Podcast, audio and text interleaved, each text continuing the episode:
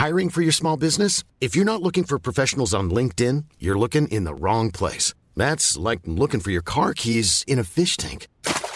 LinkedIn helps you hire professionals you can't find anywhere else, even those who aren't actively searching for a new job but might be open to the perfect role. In a given month, over 70% of LinkedIn users don't even visit other leading job sites. So start looking in the right place. With LinkedIn, you can hire professionals like a professional. Post your free job on linkedin.com slash people today.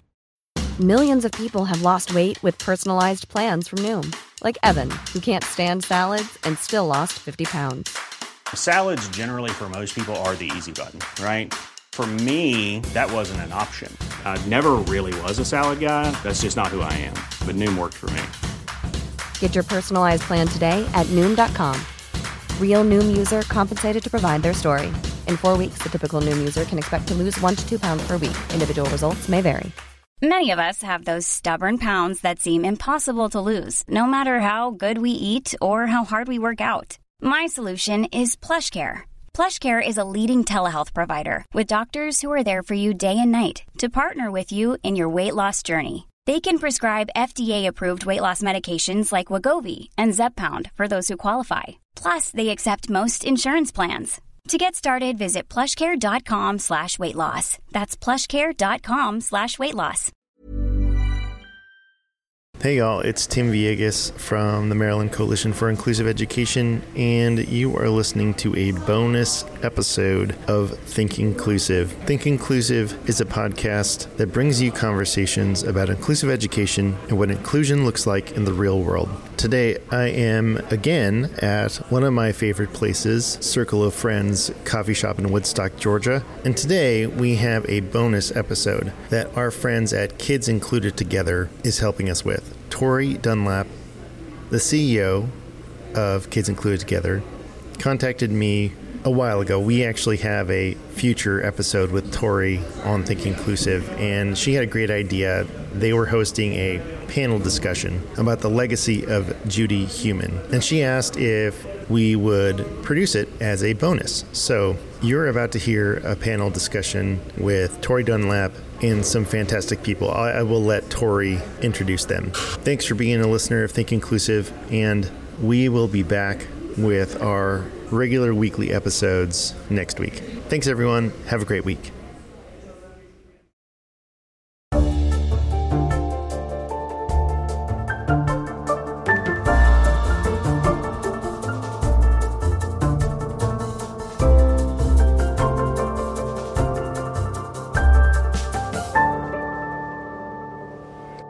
Right. Before we officially get started, I just want to let everybody know that this panel discussion is being recorded. And barring any technical meltdowns, we are using this recording as a bonus episode for the Think Inclusive podcast hosted by Tim Villegas. So we will let you know when that comes out so you can share it within your networks. But that's that's what we're doing. Um, so that's the part of the special fun of today. Hello and welcome. Thank you all for being here. My name is Torrie Dunlap. I am the CEO of Kids Included Together, a nonprofit that teaches disability inclusive and behavior support practices to child care and youth development programs. I'm very excited to be able to say to you that today we are coming to you live from Baltimore, where our staff is gathered for our first in person staff meeting slash retreat. We call it Kiddapalooza. And it's the first time we've all been all together in person since 2019. So this is a big deal for us. Our staff are gathered in person, but our panelists today, our very special guests, are joining us virtually from New York City, from Los Angeles, and from Washington, D.C. And we also have virtual invited guests from all over the United States joining us today. So why have we gathered here today? On March 4th, 2023, we saw the passing of a legend. Judith Heumann was a pioneer, an advocate on a global stage, and she's known as the mother of the disability rights movement. She was also a mentor to so many young activists who will carry her work forward. In the months since her death, I've been thinking a lot about Judy's mentees, wondering what their thoughts are about the state of the disability rights movement, what's next in disability rights, and how they plan to carry Judy's legacy forward. And I think this knowledge is important for all of us who are allied in making the world a more welcoming and accessible place for children.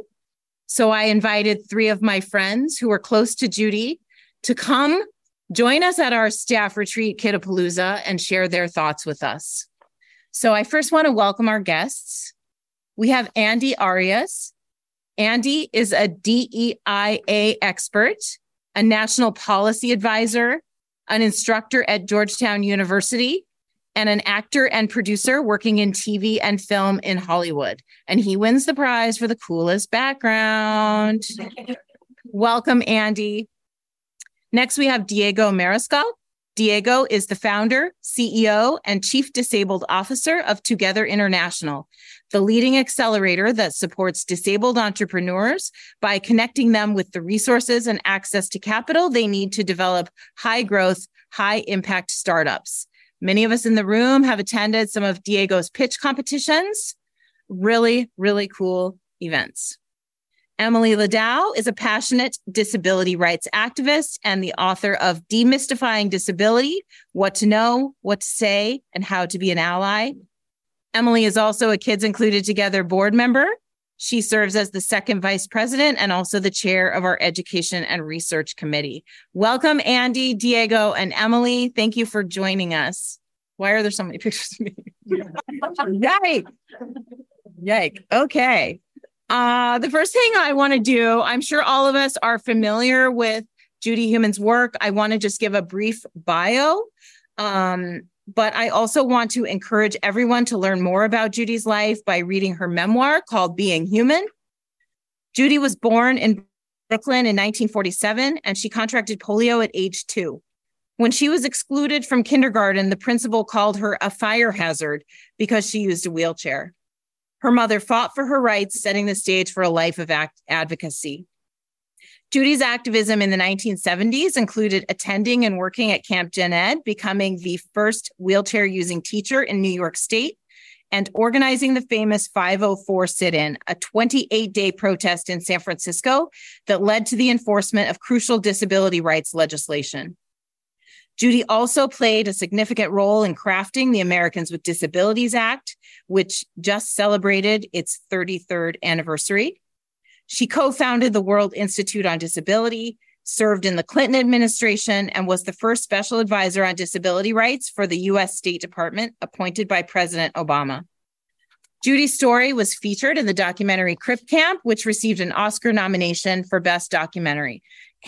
We're going to learn a lot more about Judy's legacy from our three panelists today. So, first question I'm going to ask all three of you to answer is How has Judy Heumann's work in advocating for disability rights inspired your own activism? Let's start with Andy because of the cool background. Unmute yourself, Andy. Um, that's a very thoughtful and interesting question for me. Um, when I first heard of Judy Heumann, I just gotten off of a film role with Tom Hanks and Julia Roberts, and um, I knew nothing about the Independent Living Center movement. I knew nothing about um, disability rights for the larger audience. Um, I knew my rights. I knew what I needed to fight for as an individual with a disability, but I didn't look beyond myself. And I saw um, a documentary um, called Lives Worth Living. And I was struck by this woman named Judy Heumann. And I said, well, I got to do more with my life. and uh, subsequently, that led to my first job at an independent living center. And really, she had been the motivation for many significant choices I've made in my professional career as an advocate, policy advisor, and all the other things. I think she she motivated me with her work, but also her um, her realness and the fact that she was so accessible to so many people. Um, I, I just I constantly have her uh, as a reminder in my professional work and in the back of my mind like i have instead of what would jesus do i have what would judy do sometimes like in the back of my mind i'm like how would judy handle this situation because you know we all get in uh, interesting situations that um, are extremely ableist and interesting. And I always say, how would how would Judy react to that? So yeah, she's a constant inspiration, even today, more today, I would say, than than in the beginning of my career. Awesome. Thank you. That's that's exactly what we want to talk about today. So it's such a great way to kick us off. Thanks, Andy. How about you, Diego? I know this is gonna be a hard one. Oh, uh, well, I, first, I will say that I think Judy would would counter that question by saying, you know, it isn't it isn't Judy's activism and it isn't Judy's disability civil rights, right? It's it's the collective uh, effort of of a whole community. And in fact, she was reluctant to write a memoir for many years because she often said, "It isn't my story; it's the story of thousands of disabled people coming together." I think for me, as I've reflected over the last couple months, you know, on on Judy's legacy and on my my own personal work, you know, when we think about 504 and the passage of the ADA, that was inherently a, a, revolution, an entrepreneurship movement. People started to create something that wasn't there and and came together. You know, um, Torrie, you and I have talked about how, you know, I'm reading um, Judy's book now. I just finished it a couple days ago uh, once again. And it, it was, it's so, I knew this already, but to read it again was so impressive to see, you know, how deaf people came together and started signing when when folks w- weren't able to communicate with the outside.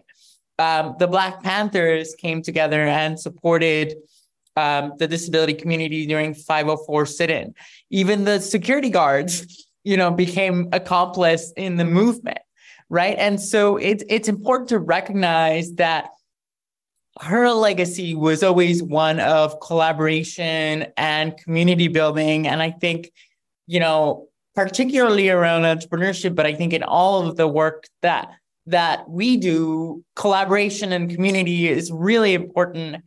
And I think even the relationships that we ourselves as panelists have, you know, with each other is a reflection of that, right? Like Andy was a former board member of 2Gether International, one of the first board members of 2Gether International. We use Emily's book as training for the coaches that we give in our program. So there's this constant community building that she she pioneered.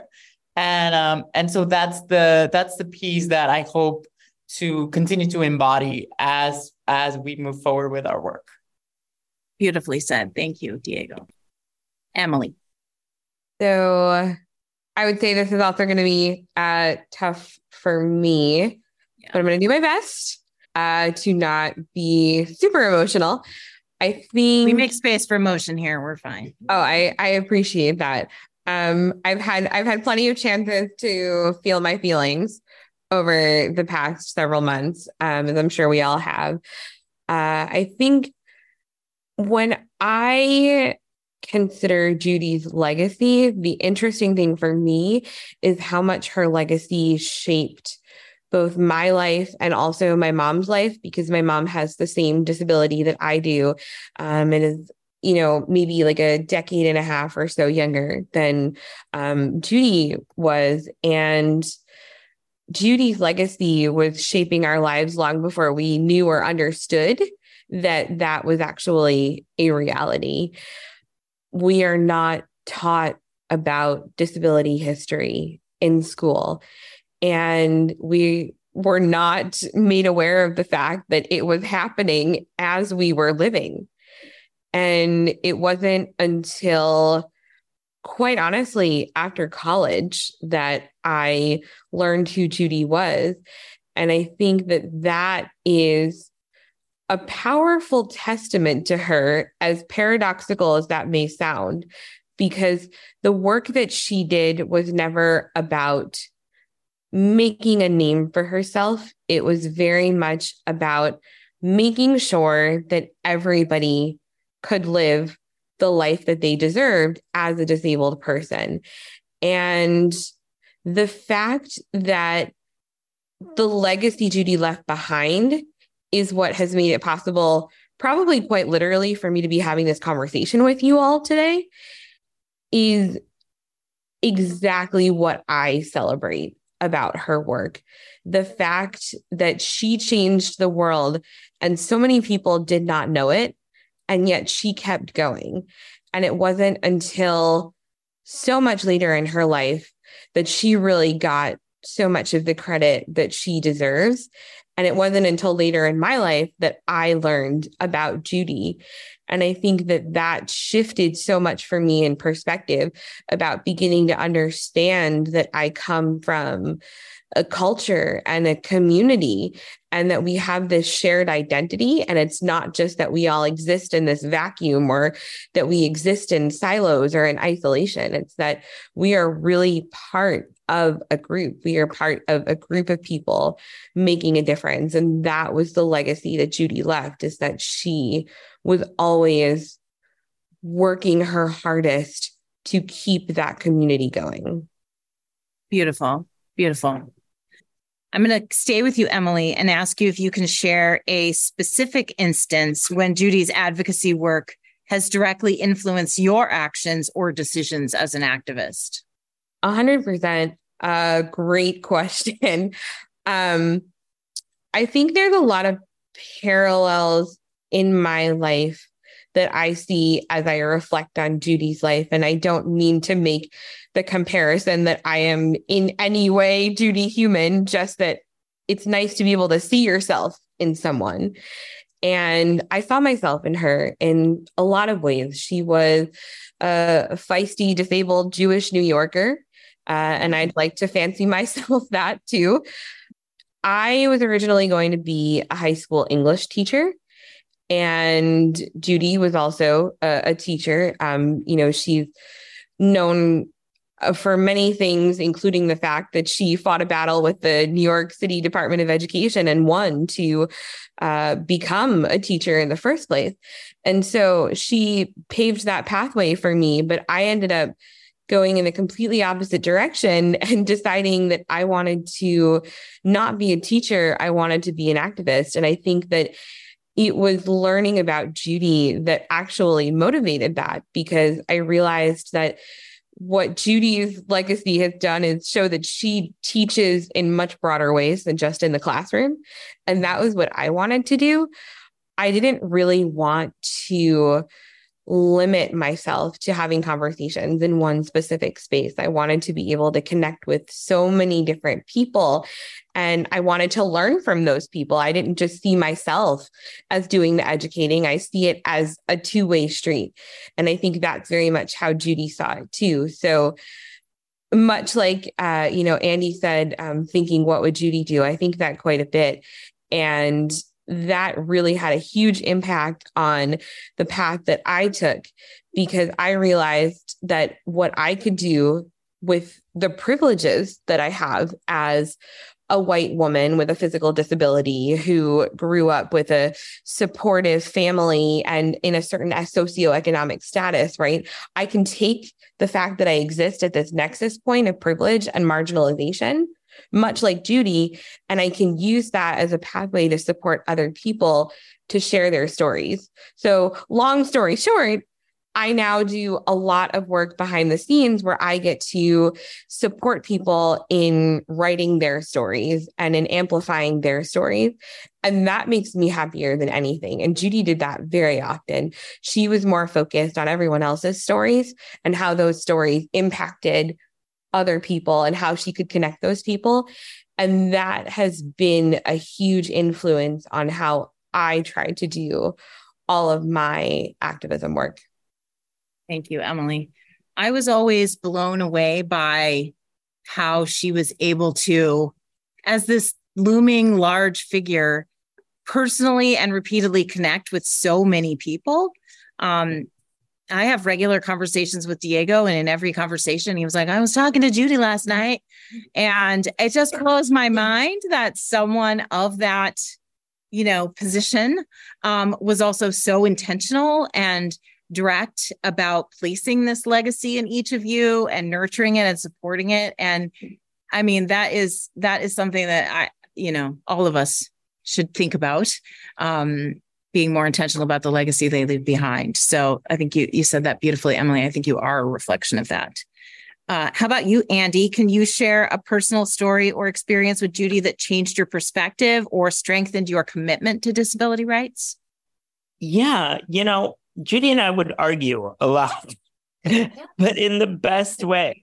We would have, um, I moved to DC, and one of the things that I did not like was that DC was one of the most accessible, inaccessible cities that I ever lived in and I would be we would we would have these Friday night evenings where I would be like Judy, come on now. It's 32, 30 years uh, past the ADA and I still can't get down the sidewalk.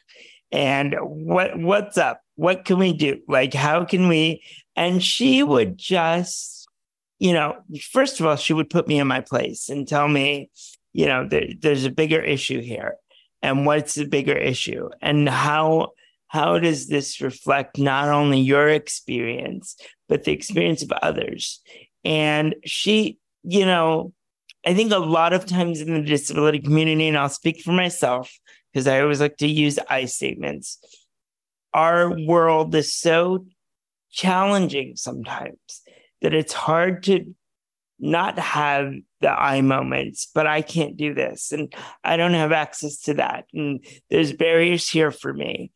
And she would always hmm. think of all the other people and all the other things that connect to that inaccessibility, whether it be education, whether it be privilege, whether it be um, access to other things. And she would say, are you doing this for you? Are you doing this for the bigger uh, other? And then I would be like, well, well, shoot, Judy. Thank you for that uh, taste of reality. But she really taught me to um, look beyond myself and be able to have those discussions with people that I do not agree with. Um, many people don't know this, but I I met Judy at a time when the Big D was in charge of DC, and um, I say that because I can't say any other nice things. And um, so we met in a very tumultuous time in our government, and she would always tell me to look beyond myself and work with people that thought differently than I did, because that's where the compromise, the shift, and the change would come through. So I I can't imagine making it through those dark times um, without Judy Heumann being an incredible support to me and having those Friday night chats. Yeah. Great. Friday night chats. I love it. Thank you, Andy. You talked about the Americans with Disabilities Act we just celebrated the 33rd anniversary of the passage of the ADA. I want to know what you see as the most important issues that are facing the disability community today. You talked about how, yes, 33 years later, it's still hard to get around. Um, Emily, let's let's start with you, and then I'm going to come back to you, Andy. Okay, so when I answer this question, I always worry that what I say is going to make people think I'm just copping out here. But here's the reality every issue is a disability issue because every issue impacts disabled people. So, if I'm going to try to isolate one issue that is the most important, that's simply not possible because that's discounting so many experiences. There are more than a billion disabled people around the world, and at least one in four adults in the US has some type of disability. And so, it is not possible to take any issue in isolation. And yes, I can say access to healthcare is the most important, but access to healthcare is very often unfortunately, in our society, connected to having access to employment so that you have healthcare coverage. And having access to employment is connected to having access to education. And having access to all of these things is connected to having access to transportation to get you there. I mean, the list just goes on and on and on. And so, I don't ever feel like I can isolate one specific issue that is the most important. And if I had to, I would say the issue that is most important is ensuring that disabled people actually have access to the world around them, because that is in and of itself an issue. And it is what precludes us from engaging in all areas of society when we don't have that access.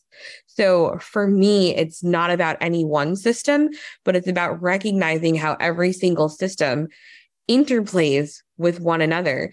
And we need to make sure that we are advocating for access, for inclusion, for actual meaningful, equitable opportunity for disabled people in every area of life. Here, here. Yes, I'm seeing I'm seeing a lot of yes agreement with you, Emily. Thank you. Yes, Andy, would you I add to that? 110% agree with everything that Emily said. And I would add that the ADA needs to a refresh, needs a redo, needs a 2.0 um, ADA for the inequities that people of color, um, individuals who are uh, have marginalized identities like uh, LGBTQ, Latinx, Black, Indigenous, all the other rainbows of disability, because I feel like the ADA was written at a time where it spoke to disability, but from a white lens. And I feel like some of the times that to, to me, it doesn't hold as much uh, bite as it should when it comes to the intersectionality of individuals with disabilities. Because if we look historically at disability and how it's framed in other cultures, it's really different than what you would ADA, and it's really different than what you would see, um, you know, in, in a lot of our legislation when it comes to employment and and other systems. So something that speaks to that helps address those issues of inequity and intersectionality. I would love to see an ADA 2.0 that addressed uh, marginalized communities more and spoke to all the issues that Emily talked about, but wrapped it around the intersectionality and injustices that people of color with disabilities face. Um, so that that's the thing I would add. And um, Judy and I love to talk about intersectionality and how it played in with with legislation and the ADA and all the things. So I'm very excited to hear you bring that up. Um, it's a segue to something I did want to talk about. Um, and I just love those two answers together. I think that's terrific. Um, I, I did want to talk about how Judy's approach to intersectionality within the disability rights movement, considering all the factors you brought up, influenced your perspective and approach. And I want to bring Diego back in because he's been too quiet for too long. So let's hear from Diego. And then Andy, I'm going to come back to you. Uh, yes, yes, definitely have a lot to say there. Um, so is the question is the question the intersectionality question, or is there a question in between? I just want to make sure I'm following along. Yeah, interse- Yeah, how Judy's approach to intersectionality um, influenced your approach. Yeah. So uh, when I saw this question on the prep document, I, I immediately wanted to jump into this question because, and this may not be um, PG for me to say, but uh, Judy was actually, at least in my conversations, and I talked to her pretty fre- frequently, a bit skeptical of intersectionality. In fact, I remember, uh, uh, at least of the term intersectionality, I don't think she was skeptical in any way of the uh, concept of intersectionality. But, you know, I, I distinctly remember having a conversation and her saying, you know, don't repeat this you know, out loud to anyone, but what is intersectionality? And explain to me what, you know, what the concept means. And, and it was hard for her to kind of wrap her, her, her, uh, her, the, the full understanding of what the word actually meant. right? But I loved having those discussions with her because it showed how intentional she was about intersectional intersectional work and intergenerational work and making sure that she understood what the perspective of younger generations were.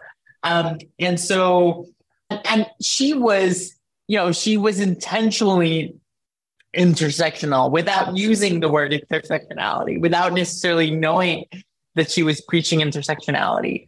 And so um, it, it's just a testament i think to how uh, we've all talked about it in some way or another, but she was very intentional about making sure that different voices were heard, that different generations were heard. And because she was so available, she was always willing to, willing and able to learn from different perspectives. Um, so I, I always, when I see intersectionality and Judy Heumann in the same sentence, I always smile because I, I think of that that discussion. And I distinctly remember I was coming home and I was uh, going, you know, into the elevator and I, I went into the lobby of my apartment building and we spent about an hour talking about the meaning of intersectionality and me trying to get her to understand what the word actually meant. But um, it, I think about that with so much joy and, and um, and care because it represents just how hungry she was to learn from other perspectives. Terrific. Thank you.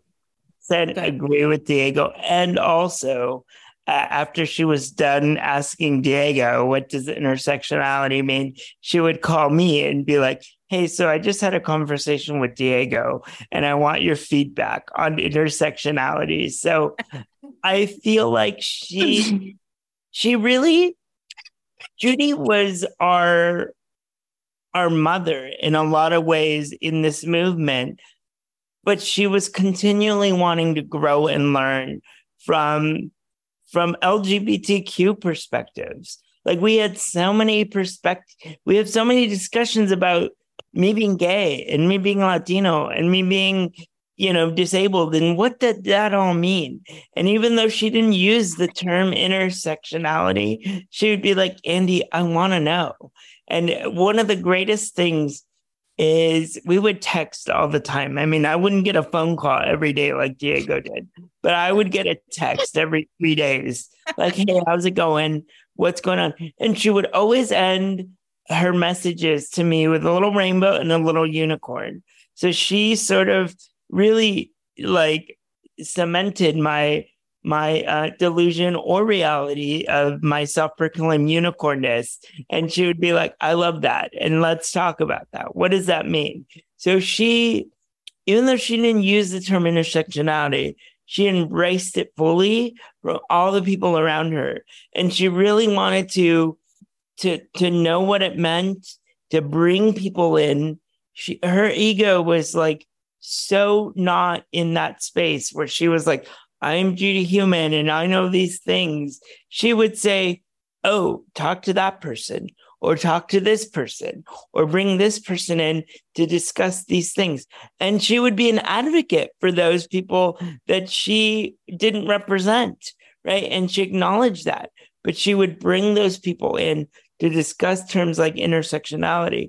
And I, I in turn now, when I work on the larger, I bring people in more than I speak for me because I know that my experience and my my level of certain privileges now is different than the experiences of of people that um, that come after me. So I want to bring them in to discuss those challenges and their lives rather than hear from me. And she taught me that because she never had an ego about like, I'm Judy Heumann and I must discuss this. She'd be like, talk to Diego, talk to Emily, talk to all these different people before she would say, talk to me first, you know, and that was, that was such a gift.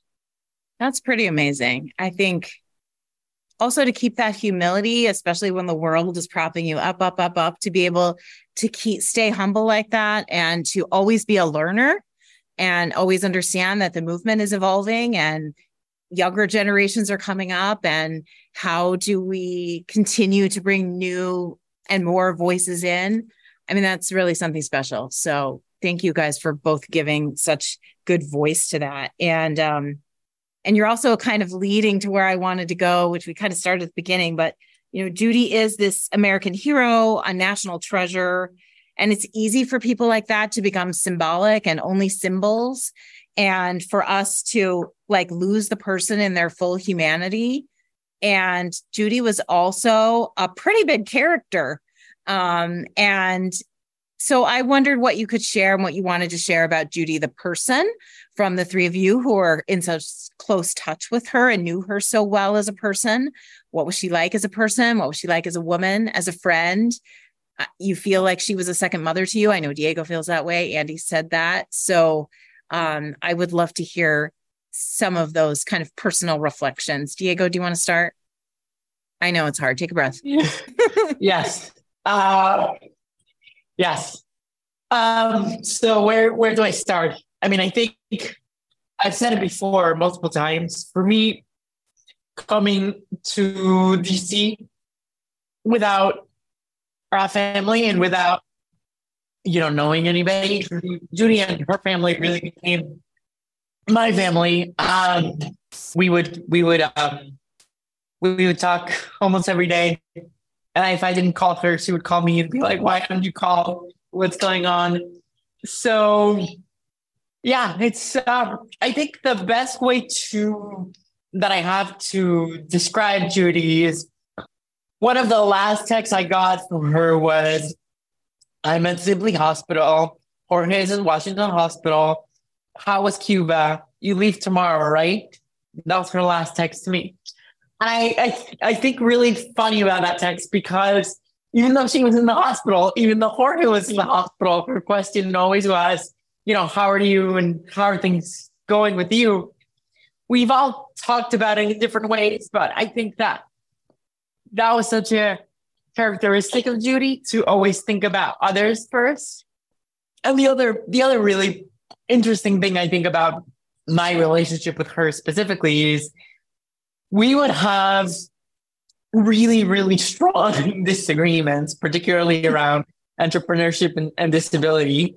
Um, and and in fact, she would often call Conchita, another friend of ours, and, and Andy would be like, "You need to get you need to get Diego a job. What is he doing with his life?" she, she she had strong opinions about the work that we were doing. I think fundamentally we agreed on the on the on the importance of the work and what we were trying to do in terms of, you know, seeing disability as a competitive advantage and recognizing disability pride. But I think that, me coming in from Mexico and coming in from an entrepreneurship background and a family of entrepreneurs was very different from her own upbringing and from her own way of thinking.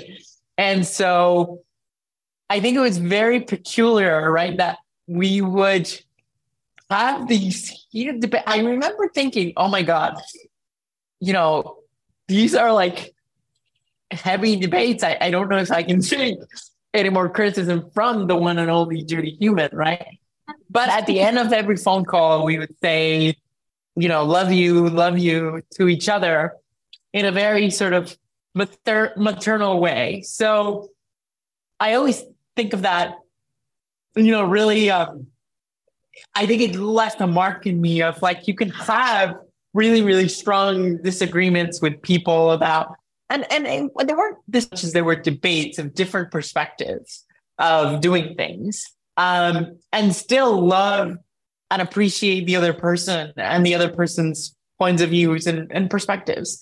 So and the other thing I think was unique, I've always been a really positive person. Mm-hmm. And I've always shared, you know, she would ask me, How was my day? And I would always say something along the lines of good, amazing, exciting, just because, you know, that was such a big part of of who I am and how I live my life. And she gave a speech at the 10 year anniversary of 2Gether where she that was the first time she publicly spoke sort of in support of our work and, and what I what we were doing. And one of the things that she talked about in her speech was how much she admired the fact that I always said that the day was amazing and great, and you know. So again, it goes back to this always wanting to learn from each other, regardless of where she was in the movement compared to other people. Yeah. Diego, another thing that makes me think of is that because we've talked a lot about her kind of coaching or critiquing you and your work over the years. And she founded at least one nonprofit. I think several. Right. Right. Uh, and I think she knew how hard it was. I think she knew that Yeah. you were choos- choosing a road for yourself that was very difficult. And I think she's she's paved that path before. And so all those discussions we have about, you know, all the things, boards and fundraising and all the things she's she's done that. Mm-hmm. So I do think that played into the conversation too of Mhm. that experience. Um, Exactly. I know that she, you know, she did get to see a lot of what you're currently doing, but it's just you're growing by leaps and bounds. I know she'd be so proud of you. So, um, Thank you. you're welcome. Emily, did you want to off share anything about Judy as a person, Uh, yes, I do. as another sassy Um, New Yorker? She was very much like having another Jewish grandma. Um, and while Diego was talking, so I I scrolled in my text messages with Judy. Um, back in 2021, I broke my leg and posted about it on social media and Judy saw it and she immediately like tried to get in touch with me but I was in the hospital. So she was like, give me your mom's number. So then she starts calling my mom. And then she got the two of us like confused in her phone. So sometimes she would like text my mom and think she was texting me or text me and think she was texting my mom. Um, so this like went on for a long time. So in February 2022, um, she texted my mom and my mom was like, You're texting Ellen. I think you want to text Emily. So then she texted me. Um, she was like, Is this your number? I'm watching ice skating. And I thought maybe you were also watching ice skating because it was the Olympics. And I was like, Yes, this is my cell phone. And she was like, Do you watch ice skating or no? I do. I've watched a lot of it with my boyfriend, but we haven't been watching today. And she, oh God, I can't even read it. Okay. So she goes, literally ignores all of that and goes, okay, none of my business. Well, maybe a little bit of my business. When are you getting engaged? I was like, was this just your plan to ask me about getting engaged?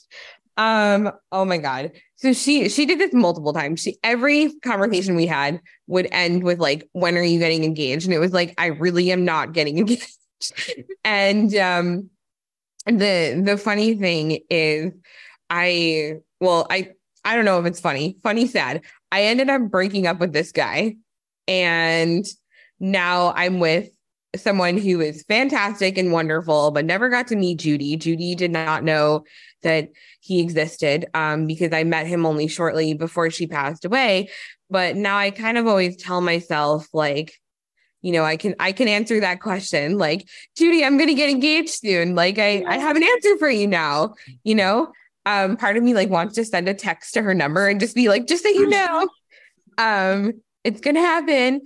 But um, yeah, so she she was like a a total Jewish grandmother. I mean, I have like the utmost love for her and the way she just wanted to be all up in your business at all times.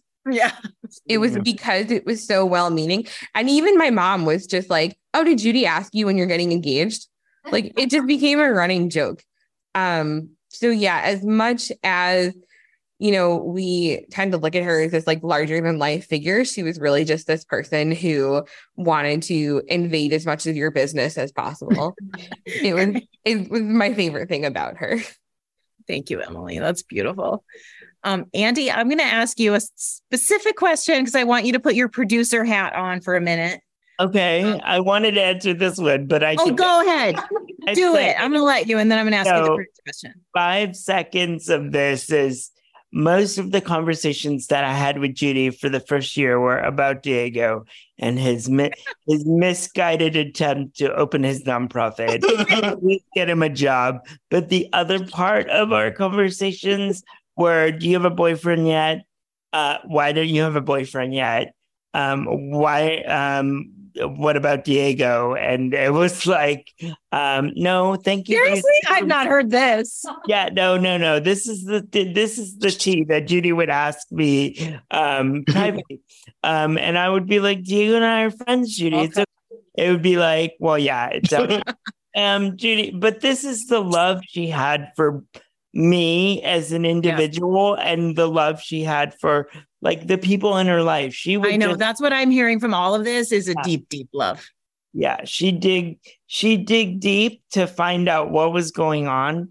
And the last thing she was like, empty your voicemail. Like empty your voicemail was the first thing she said to me in every conversation, every text. Please empty your voicemail. So you need to empty your voicemail, Andy? No, it's been empty since she uh as a tribute You're to her empty. since she she passed. So yeah. Well, I'm learning a lot of wonderful things today.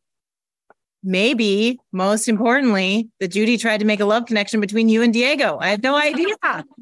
I will not legitimize that, but I'll just smile and say literally even I knew this. You knew that? Oh yeah, just just because of like various conversations. Yeah. Oh man. Well, I'm so glad we're having this convening so I can learn these kinds of things. So thank you for that. Um, okay, Andy, you ready to be a producer? Yes. Okay. Um, I I don't know. I read this on the interwebs and I don't know if it's true, but I read that Judy's memoir, Being Heumann, is being adapted for the screen. So yeah, Andy, I don't know if you know the intel on that, but since you're in the entertainment industry, I wanted to know what the producers and writers could do to make sure that film is really worthy of Judy. I think um, casting authentically is so important. I know the lead is casted authentically. I know who's going to play the lead, and I don't want to spill the tea I read that. It's online. Yeah. It's Ali Stroker. Okay. Good, good. Okay. So I didn't want to, I don't want to spill too much tea because everyone signs NDAs in the industry and I didn't want to stir the I'm not an under any NDA. There you go. Um, but I will say that all the other pieces of the film need to have authentic representation, not only behind the camera, in the marketing, in the acting, in the producing, in the directing, all of it, because I think that that's how Judy's legacy can be really amplified authentically. Um, so many times in the disability world, we get one disabled character, typically white character, and and their story is told from a non-disabled person talking about disability. And I think in order to honor Judy Heumann and her legacy and all of us moving forward, like 90% of the crew need to have disabilities in some way, visible, dis- invisible. Like that would be such a legacy, such an honor to have the entire crew or 90% of the crew have a disability. And it would really shake up Hollywood to say, like, we can't do this anymore. We can't tell stories about disabled people and not have the writers in the room, not have the directors in the room, not have the producers in the room, and try to make up our own story based on a book or based on what we heard, right? Because They'll bring us on as consultants, but consultants don't get paid as, long term producers or directors. And they don't get back in deals, you know, once things make profits. They get, you know, one and dones. And we need to go beyond that in the entertainment industry. We need to go beyond consulting and to the creating and to the moving the needle and having producers and directors and writers in the room with significant disabilities telling their own stories. And that would be such a beautiful legacy for Judy uh, to have her story told, written, and uh, starring and directed and produced by people with disabilities. Incredible. That would be so incredible. What an incredible opportunity that would be, too. Do you know, is this movie really happening? Is this a thing?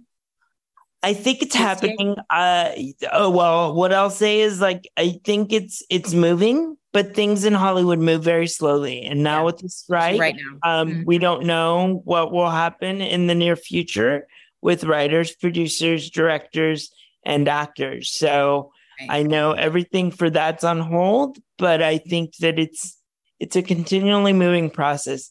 And what I don't want to happen is I don't want it to become an indie darling film. I would much rather it become a major studio production where not just it's a niche, but it gets to all the award shows and all the all the things that need to get it recognized by the larger public because I think that that would be such a gift for us and for Judy.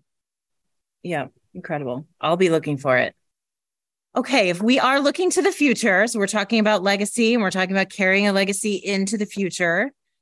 How do you see Judy's legacy influencing the next generation of disability rights activism? Emily, I'm going to go to you. So I think that the advantage that a lot of the next generation has that I'm not sure we had is that Judy is becoming common knowledge. Judy's life is becoming much more common knowledge. And that to me is powerful in and of itself. And I think that a lot of the reason that the next generation will be so impacted is because of the media that has been created, that has been spread about not just the work that Judy has done, but the communities in which Judy operated and all of the other incredible people who, you know, share in this legacy with her. Um, you know, when I was little, I mean, I didn't have the ability to just go on social media and find all of this information. And, you know, my mother often says this as well. She grew up not even very far from the crip camp that Judy went to.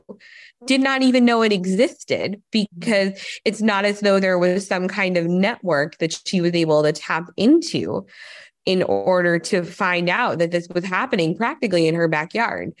And so I think that the way that Judy's legacy is going to influence future generations is through the power of storytelling, because we are so much more connected than we ever were.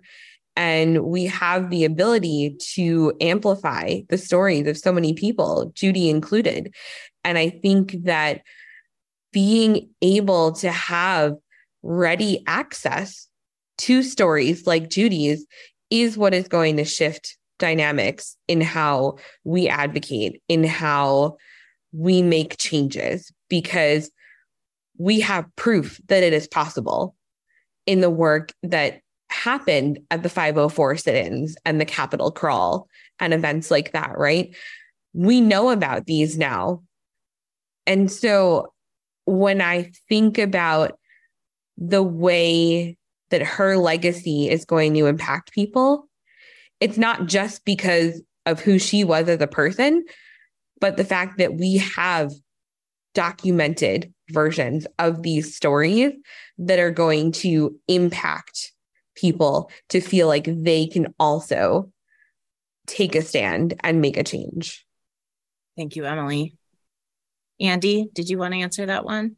Yeah, I'll just really quick. I think um, Judy forced us to come together uh, because, you know, yes, we are a community, but sometimes don't throw tomatoes. This is why I'm glad I'm not in Baltimore.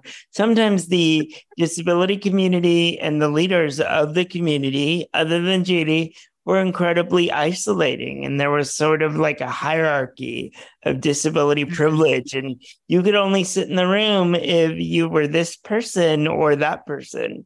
And Judy didn't care. Judy was like, bring everybody in. I want to hear from everyone and I want to learn from everyone. And now that she has, I felt this at the funeral, and I'm going to try not to get I know. really kooky. Um, but when when we were there in the room, there were so many beautiful leaders. There were so many powerful people. And it was sort of like she was passing her energy throughout that room, saying, Now you have to do this. Every single person has to pick up where I left off and move the needle because for a long time we we would do our own work we would get our own credit and we would say like let's loop this person in or that person in but now we are forced to to create to move her legacy forward in mm-hmm. synergy and we have to work together it's like she didn't give us a choice she said uh, you know she was so bigger than life in a lot of ways that mm. she now forces us to collaborate work together and it's it's happening in my life. I know it's happening in Diego's. I'm mm-hmm. pretty sure it's happening in Emily's too. That we are sort of synergistically coming together to carry it forward because not any one person can carry that Judaism uh, forward. And now we are um, doing it through her legacy. So, yeah, I'm just trying not to cry. So I'm going to pass it on to Diego. We like that you have coined now coined the term Judaism. Yes, I know, right? In a different way, right? It's a I'm nice like- play on the yeah, Jewish grandma. Um, okay, well, I'm going to wrap kind of wrap that in, and we can start with Diego. But um, I want I want to hear how you each plan to continue Judy's legacy in your own activism and work. And then once we do that, then I'm going to ask you where people can find you online or in the world so that everyone who's listening to this can now kind of pay attention to the work that you're doing. So Diego, why don't you start us off? Oh gosh. Okay.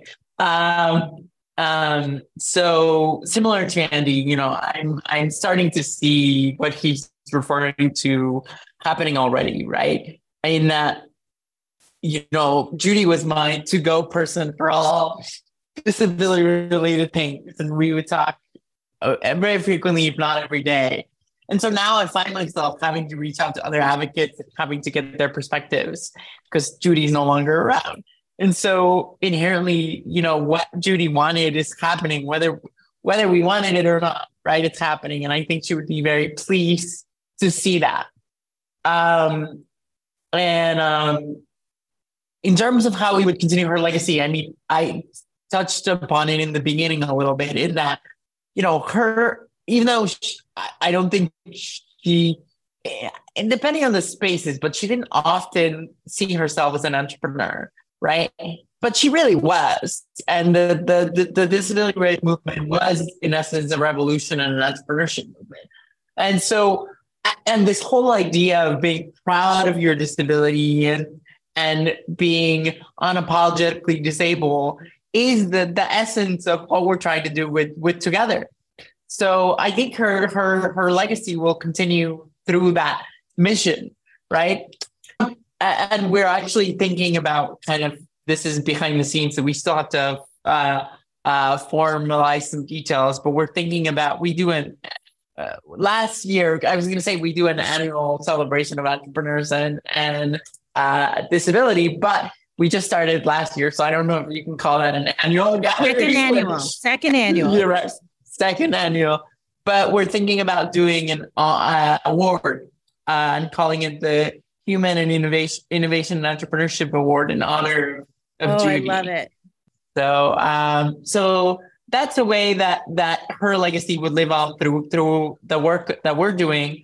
Um, but on a personal note, you know, and I was reflecting on this uh, a couple days ago. I think all of us who knew Judy um, have an immense. I certainly feel it with myself. I, I feel an, an immense amount of pressure, but I think a, a good pressure in the sense of, I mean, we had the privilege of knowing an icon, right? And not knowing, not just knowing an icon, but also knowing the human behind the icon, right? And so this idea of working really hard, of collaborating with other people, of staying humble, those are lessons that will stay with us, you know, for many, many decades to come. And I think I I would like to think that in some ways Judy lives in all of us, then our actions will continue to reflect that. So I love that. And I think they do. I think they already live in all of you. Uh, let's see. Andy, you're unmuted. You want to go next? Yeah, just really quickly, I'll say that I know that Judy's Judy's legacy will live on in all my policy work, all my advocacy work. That's a given. But I'm intentionally because all the film work that I do has an intersectional diversity lens. I did a film with Diego called The Unicorn Closet. You guys should check it out. Oh, I didn't and know about this either. I got to check all the out. things, all the things that Judy sort of taught me and brought to me. Uh, it's you know I want to take that into my film work. I want to like give a little Judy spice to every film that I do um, you know, a little sass, a little wink to her and her thing. Cause I, I really think Judy, the one of the last things Judy said to me, um, super funny. She was like, Andy, I want to be a model.